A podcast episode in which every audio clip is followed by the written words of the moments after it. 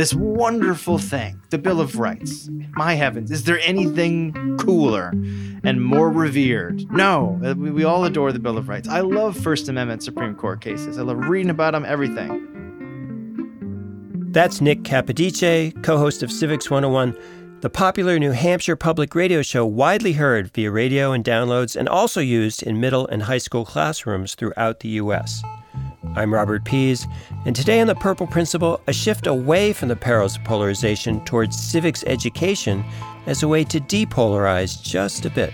And I'm Jillian Youngblood, co host here at The Purple Principle. And civics is my first love, both in front of this mic and also my computer screen, as executive director of Civic Genius, which is a nonprofit, nonpartisan organization working to strengthen our civic culture. Civics is a term you hear a lot, but does have varying interpretations. The simplest definition of civics would be the rights and responsibilities of citizens. Though you could also define it as the lifeblood of democracy. Or, as Ben Franklin is said to have said, a republic if we can keep it. Important stuff, civics, but let's be honest. As taught to middle and high schoolers from a well worn textbook, civics has induced more than its share of groans and eye rolls over time, as well as note passing and text messaging on unrelated topics. But the team at Civics 101 has made civics not only more accessible, but kind of a cool, more personal subject, too. At least when presented by Nick Capodice and co host Hannah McCarthy. And I have had the unbelievable privilege of interviewing two descendants of plaintiffs in two Supreme Court cases. And in both of those cases, it was, so eye opening to speak to someone who doesn't just inherit these decisions the way that we all inherit them as Americans, but for whom they carry it in their bones. This is their life and this is their family story. Currently in the U.S., there's also a flurry of legislative activity involving civics education, at least 88 bills at the state level, and a federal funding bill, the Civics Secures Democracy Act, that's currently sitting in committee. We'll talk to one legislator in New Hampshire, Colonel Michael Moffett, who's taught civics for decades at the community college and university level. The civics ed bill he sponsored was recently signed into law in the Granite State. And again, for me personally, having taught this in this field, and also I've taught other courses in college as well, and I and others have just been, you know, very discouraged by the lack of basic fundamental core knowledge of how government works. And we'll meet Dr. Laura Hammack, a superintendent whose rural school district in Indiana a few years back not only won their state civics contest six times, but the national contest two years running. And at the end, the judges, which never happens, gave these young women, it was just happened to be a, a, team of four young women, stood up, gave them a standing ovation, and said, you know, boy, this is what our leaders, you know, need to be seeing a lot more of. Civics hasn't had this much attention since the Schoolhouse Rock episode launched in the 1970s. I'm just a bill. Yes, I'm only a bill. And I'm sitting here on Capitol Hill. Well, and it hasn't been this cowabunga since Lisa Simpson won her local civics contest in the 1990s.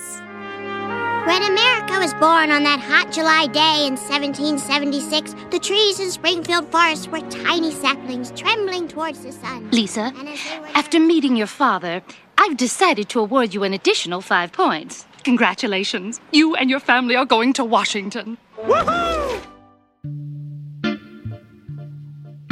Join us today as we explore the importance of civics education and the efforts to raise its profile nationwide, starting with the co host of Civics 101, the long running public radio show. This show has deftly handled topics as well worn as the Electoral College and Judicial Review, and as poorly understood as the Electoral College and Judicial Review.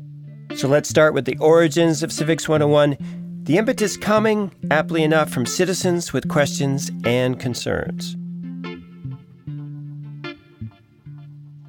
Civics 101 started shortly after the 2016 election. After the election of Trump, many people were, I think, paying more attention to the news or hearing things in the news that they had never expected to hear before and listening to a lot more of it. So we were getting questions along the lines of, can that person do that? I've never seen that done before, a lot of unprecedented. But also just because people were paying more attention to the news in certain respects, we got a lot of, and now what does the Secretary of State actually do? Or what is a treaty, by the way? Remind me when you folks came on board, and I, I know is at different times. So, Nick, let's start with you. Sure. So, um, I moved to New Hampshire from the great city of Brooklyn, and I was working at the time as a uh, in the education department at a place called the Tenement Museum in New York, where a, a place I adore, which is all about telling stories in order to teach history. And there was a job at NHPR for an education outreach producer at New Hampshire Public Radio, someone who can get the podcast into classrooms and that was my job. Hannah at the time was doing production for the show. So Hannah and I started making these episodes on the side called Civics 101 IRL, which was kind of fun episodes about Supreme Court cases, civics in real life. How do they actually, how do these lessons actually apply to your daily life as an American? And then coincidentally, the host left and they tapped Hannah and I to be the co hosts.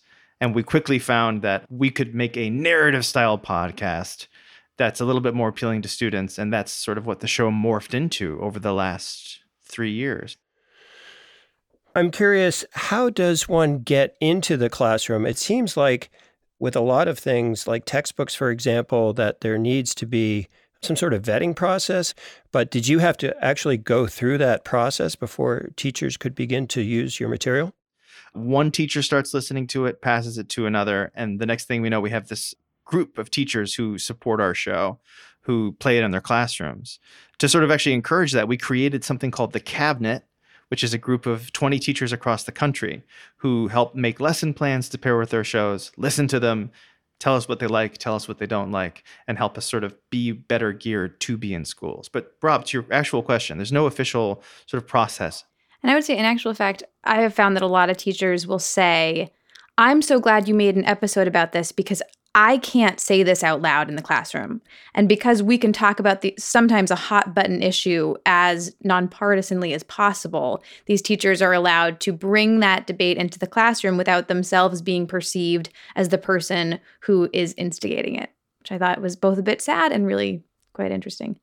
So when teachers contact you to use the material in the classroom, typically is it high school level or is it middle school and younger? And we have spoken to an eighth grade class that didn't seem to have any trouble in comprehending or engaging with any of the material, which is really heartening because often it feels like you're shouting into a void unless you join a Twitter chat with a bunch of teachers, which we do fairly regularly, or we actually get to speak to some of these teachers on the phone or at conferences. I, I want to just jump on one thing, Hannah, because I, I, was going to just say a big old ghost style ditto to that, because I, I agree a thousand percent. Uh, we do student contests every year where we have students submit stuff, right? And this year's was called There Ought to Be a Law. And we asked students to submit proposed legislation to fix a problem in their community. We got hundreds of responses. That's a success, more than, say, an episode getting 250,000 downloads, right? Hundreds of students submitting laws big success. But the winner of that contest, her school principal listened to the episode and he is starting to reevaluate school policy based on her proposed law. Hello, my name is Emily and I am from Sunnyvale, California. I believe that there ought to be a law that implements a mandatory life skills class lasting at least a year in all high schools across the country. Not being taught life skills in high school is a problem because students need to be prepared to probably take care of themselves in the real world outside an academic standpoint. Ah, student contests. Gotta love them especially when kids get revved up about subjects as vital as civics just before they suddenly find themselves at campaign rallies and voting booths. Our next guest has been part of some really remarkable experiences at the National Civics Contest, We the People. Dr. Laura Hammack is the former superintendent of Brown County, Indiana, which won the national championships in 2013 and 14, as well as the Indiana contest six times. We'll circle back to Hannah and Nick from Civics 101 in just a beat. But let's hear more about that amazing group of kids from Brown County, as well as Dr. Hammack's experience with civics instruction. So I think, unfortunately, what I have noticed over the course of my career, I began as an educator in 1996. So, over these, well, you know, back in the dark ages, right, there has definitely been when we had the introduction of high stakes testing and assessment in public education, there was a decidedly strong shift towards a profound emphasis on mathematics and language arts reading instruction. And during that time, what was evidenced was a falling away of some of the humanities work, which social studies and civics education really falls under. So I don't know if you've had this particular question, or perhaps some of your colleagues have, but I'll direct it to you. Dr. Hammack, I'm going to be a professional ball player or actor or rapper. Why do I need to know this stuff?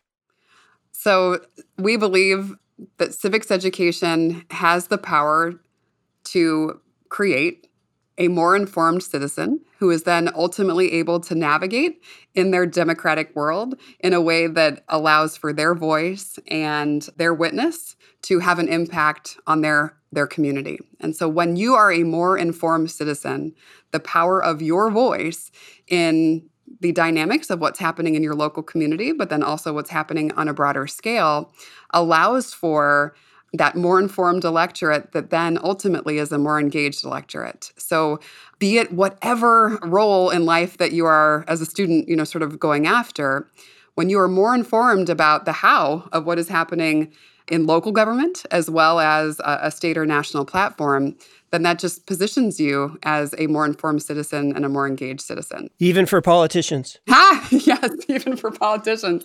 yes, particularly for politicians, right? Um, it is extraordinary, really. And I think that, you know, from some of the programming that we've been able to implement at the local level, we have eighth graders that are able to engage in discussion about the United States Constitution that can put many adults to shame. You've certainly had a lot of experience with some impressive middle schoolers because if I were reading this correctly, in your previous district, your civics entrance in the We the People competition won the state championship six times. So tell us how you got interested in that program, how the kids were prepared, and how they were able to consistently do so well. Yeah, so actually, and I, I, was lucky enough when I began as superintendent in Brown County, the We the People program was already there. And the incredible performance of this very, just to put kind of position you with uh, a little perspective on what Brown County Schools is all about. It's a very small rural school community, high poverty, and students from Brown County Junior High School won not just state championships, but they also won national championships in the We the People competition in Washington, D.C. So, what we witnessed was the power of civics education to really change a community. We are really uh, blessed with the Indiana Bar Foundation. It's an incredible organization that advances a whole number of incredible activities, one of which is their sponsorship of the We the People program. And they got connected with this curricula that allows for students in the fifth, the eighth, and then at the high school level to participate in the curricular component, which then ultimately is matched in a competition where students are spending the bulk of their school year in class preparing for a simulation of a congressional hearing. So, this school district with a total of 1,650 students won the national championship for We the People for the eighth grade, which is just a really incredible thing, uh, considering many of the backgrounds that the students, you know, sort of carry but they were able to be prepared from some pretty extraordinary educators that allowed for them to get to that position. Yeah, so I'm going to date myself here, but that sounds a little bit like the movie Hoosiers, but the civics version, right? Forget about the crowds, the size of the school, their fancy uniforms, and remember what got you here. Focus on the fundamentals that we've gone over time and time again. I don't care what the scoreboard says at the end of the game, in my book, we're going to be winners. All right, let's go. Oh, you're so right. Yes, we are like the Milan, absolutely, of civics education. We'll take it.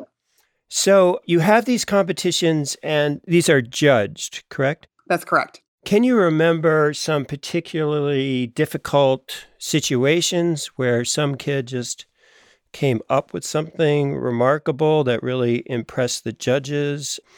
I'm wondering also, thinking to what these students went on to do, did it influence them long term in terms of their, mm-hmm. you know, college acceptances or their career paths? Absolutely. One that I'm recalling is the student whose first name is Marie. Marie uh, has had the opportunity now in her high school year. She, the summer before COVID summer, so this would have been summer of 19, she was invited to uh, serve a summer internship with the ACLU organization in, in Washington, D.C. And just this last school year, she was named one of only 12 Bezos Scholars, which is a national indication. And so she was all in with her preparation and it was at that point that she decided that for her and her future that this was her only like she was just laser focused on making it happen. And so in this particular unit, the judges were really spending some pretty significant time on on free speech, right? Freedom of speech and, and, and, genuinely a school application of speech. And it was very interesting because in that particular unit, you had Marie, who had a point of view, and you had one of her teammates who had a very different point of view. And yet, in competition, they were able to respectfully use that word, disagree with each other, to offer the evidence why, and then you know be able to deliver a very compelling case on why their point of view was correct and why the others might not be substantiated.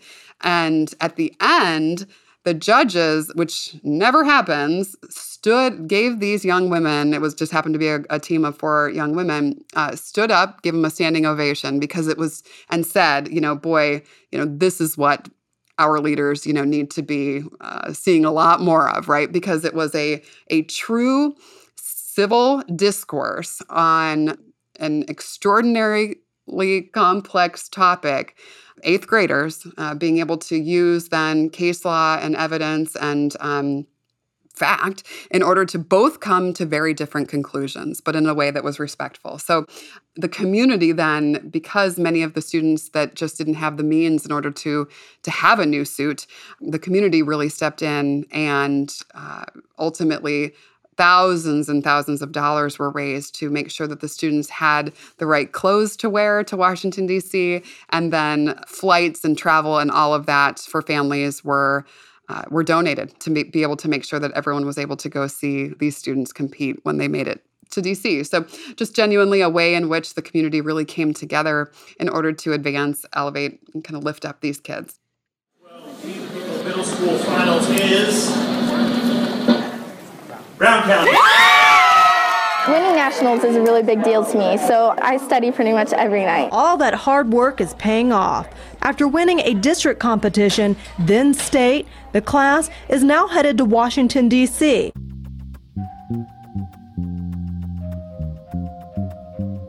The We the People competition, developed by the Center for Civic Education, is held annually for students nationwide. Again, the kids from Indiana's Brown County have won that national competition twice. Unfortunately, though, civics has been de emphasized in a large percentage of school districts across the country in recent decades. But now there's a flurry of legislative activity, with at least 80 bills filed at the state level. Including in my great and purple state of New Hampshire, the Republican sponsor of that recently signed House Bill 320 is Lieutenant Colonel Michael Moffett, a longtime teacher of civics. Rob interviewed Colonel Moffett from his B&B near Concord, New Hampshire, a photo with General Norman Schwarzkopf proudly displayed in the background. Yes, I started teaching uh, right out of college. I went to the University of New Hampshire and Plymouth State College, and I taught New Hampshire history and government, uh, civics, my first uh, four years, actually, a couple years in public school and a couple years at a parochial school. Love history, love government. Later on, I was in the Marine Corps and then uh, got a graduate degree and went on to uh, teach in uh, some military schools and then community college level and the university level. And uh, throughout, I've retained my interest in uh, government, history, civics, which I enjoy. I know everybody loves it as much as me, but we th- I think and others think it is very important that citizens understand how their government functions to be uh, truly engaged and good citizens. Yeah. So, in the time that you've had this interest and in the time that you've been a teacher, it seems from the little bit of research that we've done that there's maybe been a decline in the amount of civics instruction or the budgeting or the allotment of time for that subject. Have you observed that? Yes, my experience has been that there has been a decline in terms of knowledge and awareness of civics fundamentals, you know, basic history and basic governmental structures. And that's a concern of mine. We're wondering, growing up in New Hampshire, what was your experience like as a civics student? Do you remember it as a subject? Were you immediately interested in it? And what about the other students that you studied civics with? Well, growing up in New Hampshire is pretty cool. Of course, most of us say that about our home states, but uh, the New Hampshire primary, presidential primary, going way back to uh, the 60s when I was in school myself, to have these national figures go, you name them, and they've been here and, and we've met them. I remember talking to Ted Kennedy in 1980 before the New Hampshire primary. It's just one of countless examples. We're curious what are the current civic education requirements in New Hampshire and what is the bill improving? You mentioned more accountability. Can you expand on that a little bit? Sure. In New Hampshire, we have requirements. Fourth graders, for example, have to take some instruction in civics, New Hampshire government and history. And oftentimes we'll see fourth graders visit the State House, which is wonderful to see these nine, 10 year olds come to the State House and get tours and learn a little bit about the uh, actual building where legislating takes place.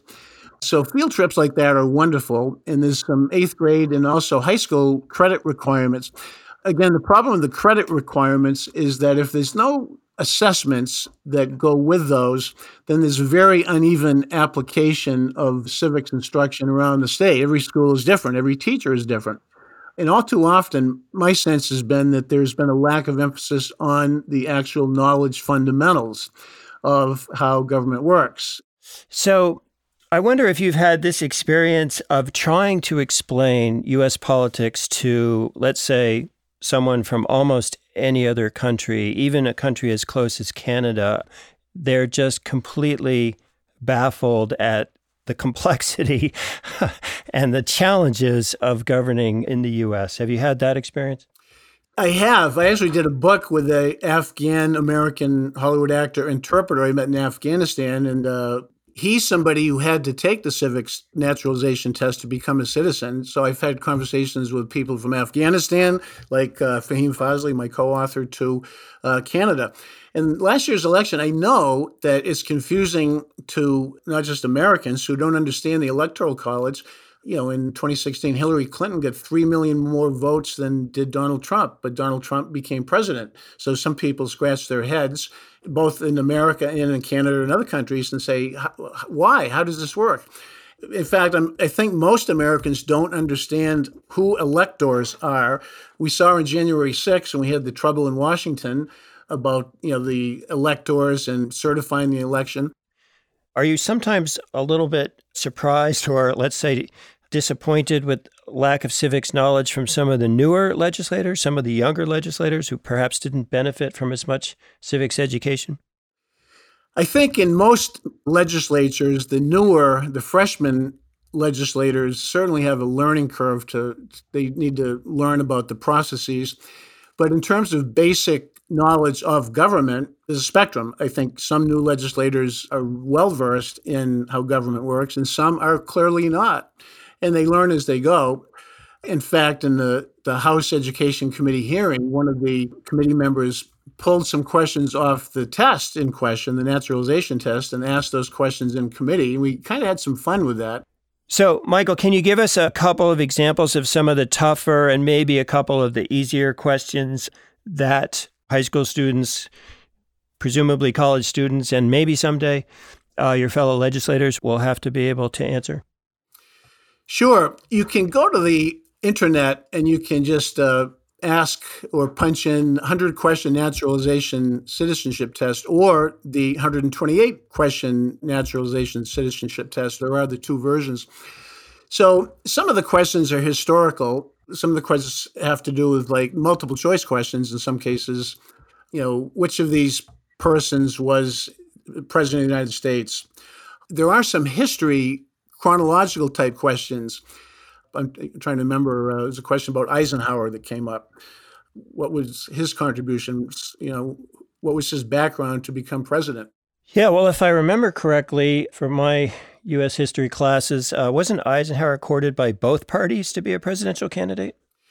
Yeah, General Eisenhower was courted by the Democrats and the Republicans. You know, he was kind of a non aligned independent person as a general. I was a military officer myself, and you, whoever your commander in chief is, you surrender your personal sovereignty to, you know, take orders.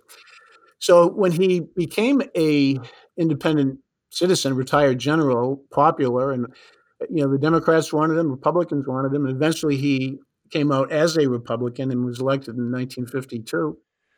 Yeah, well, as you probably saw, a lot of our topics and our audience are independent or unaffiliated voters in some states called nonpartisans. Um, there's certainly a high percentage of that in New Hampshire, but there's not a lot of mention of independence in high school and college textbooks and in the media uh, generally. Do you think that is a problem when you have anywhere from 35 to 45 percent of the population in a category that's not really well addressed in the curriculum or in the media? Sure. The notion of political parties, of course, if you go back to 1787, there were no political parties, but inevitably factions evolved out of the the you know the Federalists and the Anti-Federalists, and but we've had basically a two-party system essentially for a couple of centuries, and uh, third-party candidates ha- do happen or do arise. So the two party system, I think, needs to be discussed and uh, analyzed. And we locked into this two party system, or is there room for third parties or other parties, you know, that could have significance? I listened to your uh, podcast about Alaska, and I was fascinated to learn how few people in Alaska, after listening to your your show, are affiliated. I was fascinated by that. And uh, here in New Hampshire, you have about 30% Republican, about 30% Democrat, and about 40% unaffiliated or independent. So, in terms of civics discussion, civics testing, civics, uh, and, you know, classes, the notion of focusing on independence and the roles that independence could play or do play in our process is very interesting to me. And of course, when both parties in most states uh, are in the minority, they have to reach out to these independents. And that, I think, is a healthy thing for either or both parties to have to listen to people and reach out to unaffiliated voters and uh, bring them into the process, get their support, get their votes. That kind of leads to our final question. We ask all our guests to show a bit of purple. And as you're a Republican legislator, could you name someone from the other side of the aisle, a notable Democrat? Doesn't have to be living now, but in recent memory that you have particular respect for.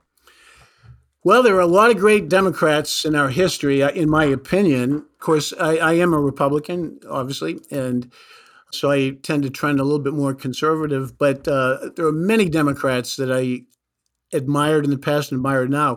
Currently, Senator Joe Manchin of West Virginia is a uh, Democrat, a fairly independent thinking Democrat who works with uh, with Republicans very well. I, I, really admire the fact that he is capable of taking a more independent course, which has given him enormous power right at the moment with the 50 50 Senate. So, Gen- Senator Joe Manchin, I really admire. And from the past, Senator Joe Lieberman, liked him a lot. He was the senator from Connecticut, very likable guy and very reasonable, I thought. Interestingly, Senator Lieberman was taken out in a primary, which you may recall, by a very liberal candidate. And then Senator Lieberman ran as an independent and got tremendous Republican support and some Democrat support, and he regained his seat as an independent. And in doing so, chose progress over partisanship problem solving over polarization, and the mainstream over the extremes. Well, real quick, I would say that Senator Manchin, again, being independent or purple, if you will, I know your organization has the word purple in it. There is immense power that Senator Manchin suddenly has because he is purple, if you will. Can you imagine not having to sit down, or there's no reason for you to sit down with your colleagues on both sides and have their input? The Senate is the most unique body of government in the world, of governing body in the world. It's deliberate. So there are times where being not locked into a party structure, which is rarer than it used to be, empowers somebody. So Senator Joe Manchin is like that today. New Hampshire legislature, we have uh, the largest legislature in the country, as you know, a citizen legislature. We have 400 state representatives. I'm one of them. I love it. I've made a lot of friends, and um, as a civics person, a governmental person. I love going to State House. I have many friends from, I hope, on both sides of the aisle. And uh, I did have some bipartisan support for my civics bills. So that is crucial. I, if anything is ultra partisan, it's going to have problems. But if you can get bipartisan involvement, then what moves forward can be more successful. So anyway, uh, what you folks do is very interesting. The Purple Principle, and uh, you know, good on you for uh, what you're trying to do. That was Colonel Michael Moffett, Republican legislator from New Hampshire, whose civics education bill was passed by both houses and signed into law this summer. But we should say that some legislative efforts have fallen into partisan gridlock around the country, with Republicans and Democrats differing over the definition of civic subject matter. And concerns about federal funding for civics, which is currently a minuscule amount of the overall education budget. But a bill to expand federal funding, co sponsored by Democratic Senator Chris Coons and Republican Senator John Cornyn, is still stuck in committee. Here in my home state, Colonel Moffett's bill had pretty decent bipartisan support. That could be because of the large number of independent and split ticket voters in New Hampshire. And it could also be due to the educational efforts of Civics 101, produced by New Hampshire Public Radio, widely popular throughout the state, both on the airwaves and in the classroom. We spoke to Civics 101 producers and co hosts Nick and Hannah about some themes important to Purple Principle listeners, as well as some of their own favorite episodes. Okay, my favorite series that we did was The Declaration Revisited, which is looking at the Declaration of Independence, specifically how it dealt to people not included in the, you know, and its wonderful promises. So we did an episode about Black Americans in the Declaration, Native Americans, and women through the Declaration of Sentiments. So, you know, this like re-examination of our tried and true held up foundational documents I fall madly in love with whatever subject we're covering at the time. And currently it's Supreme Court cases that you absolutely must know. But we're going through civil rights cases, and I have had the unbelievable privilege of interviewing two descendants of plaintiffs in two Supreme Court cases. So I got to interview the great great granddaughter of Dred Scott, and I got to interview the daughter of Fred Korematsu. My father learned about the Constitution in high school. He was born in Oakland, California.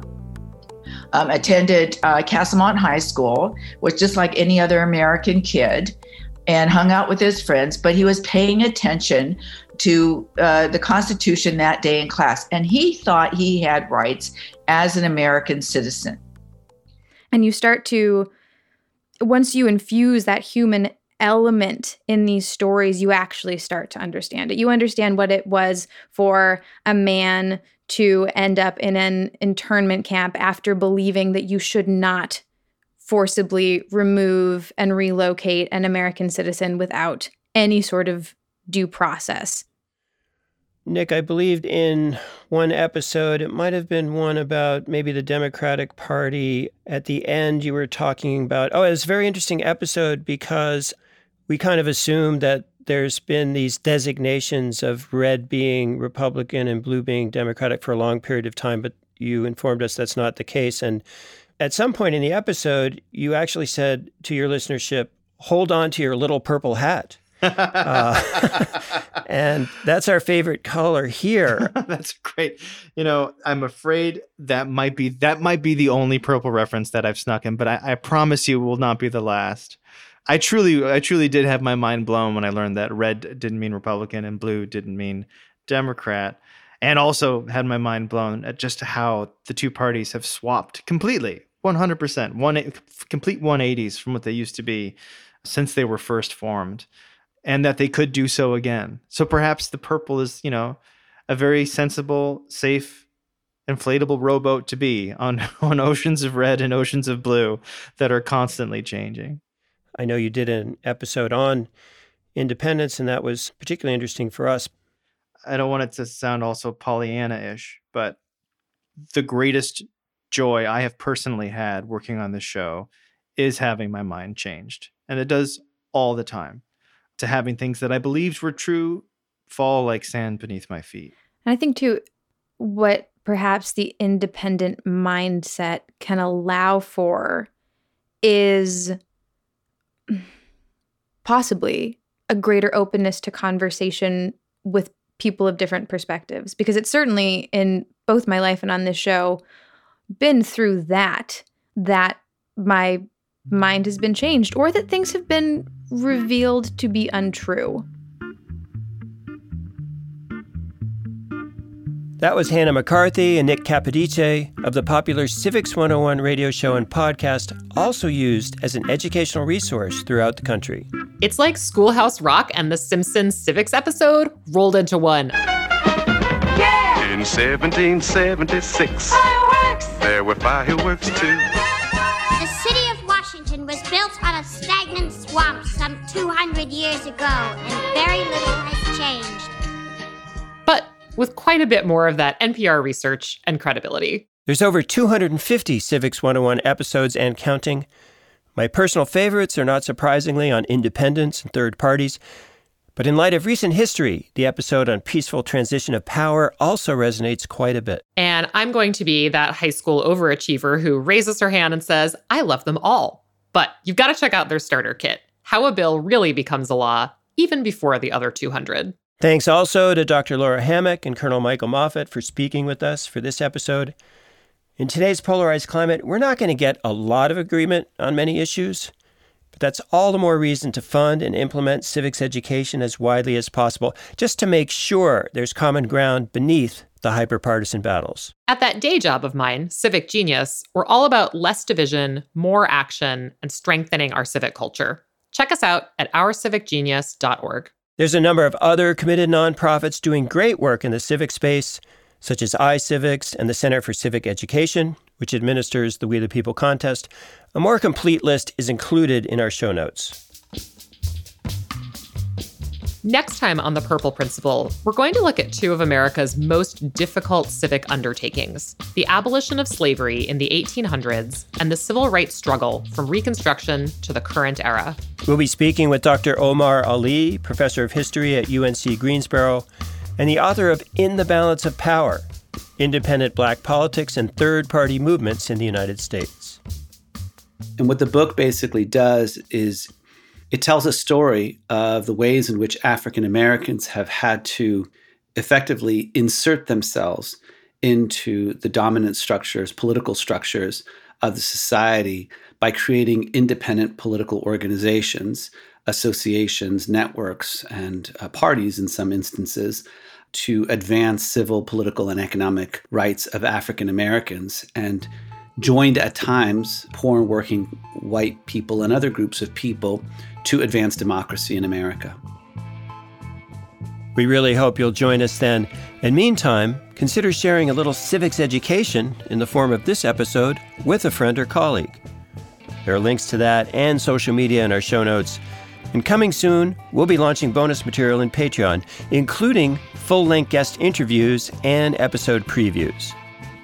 This has been Robert Pease and Jillian Youngblood for the Purple Principle team, Allison Byrne, producer, Kevin A. Klein, senior audio engineer, Emily Holloway, digital strategy and outreach, Dom Scarlett and Grant Sharrett, research associates, and Emma Trujillo, audio associate. Our original music is composed and created by Ryan Adair Rooney. The Purple Principle is a Fluent Knowledge production.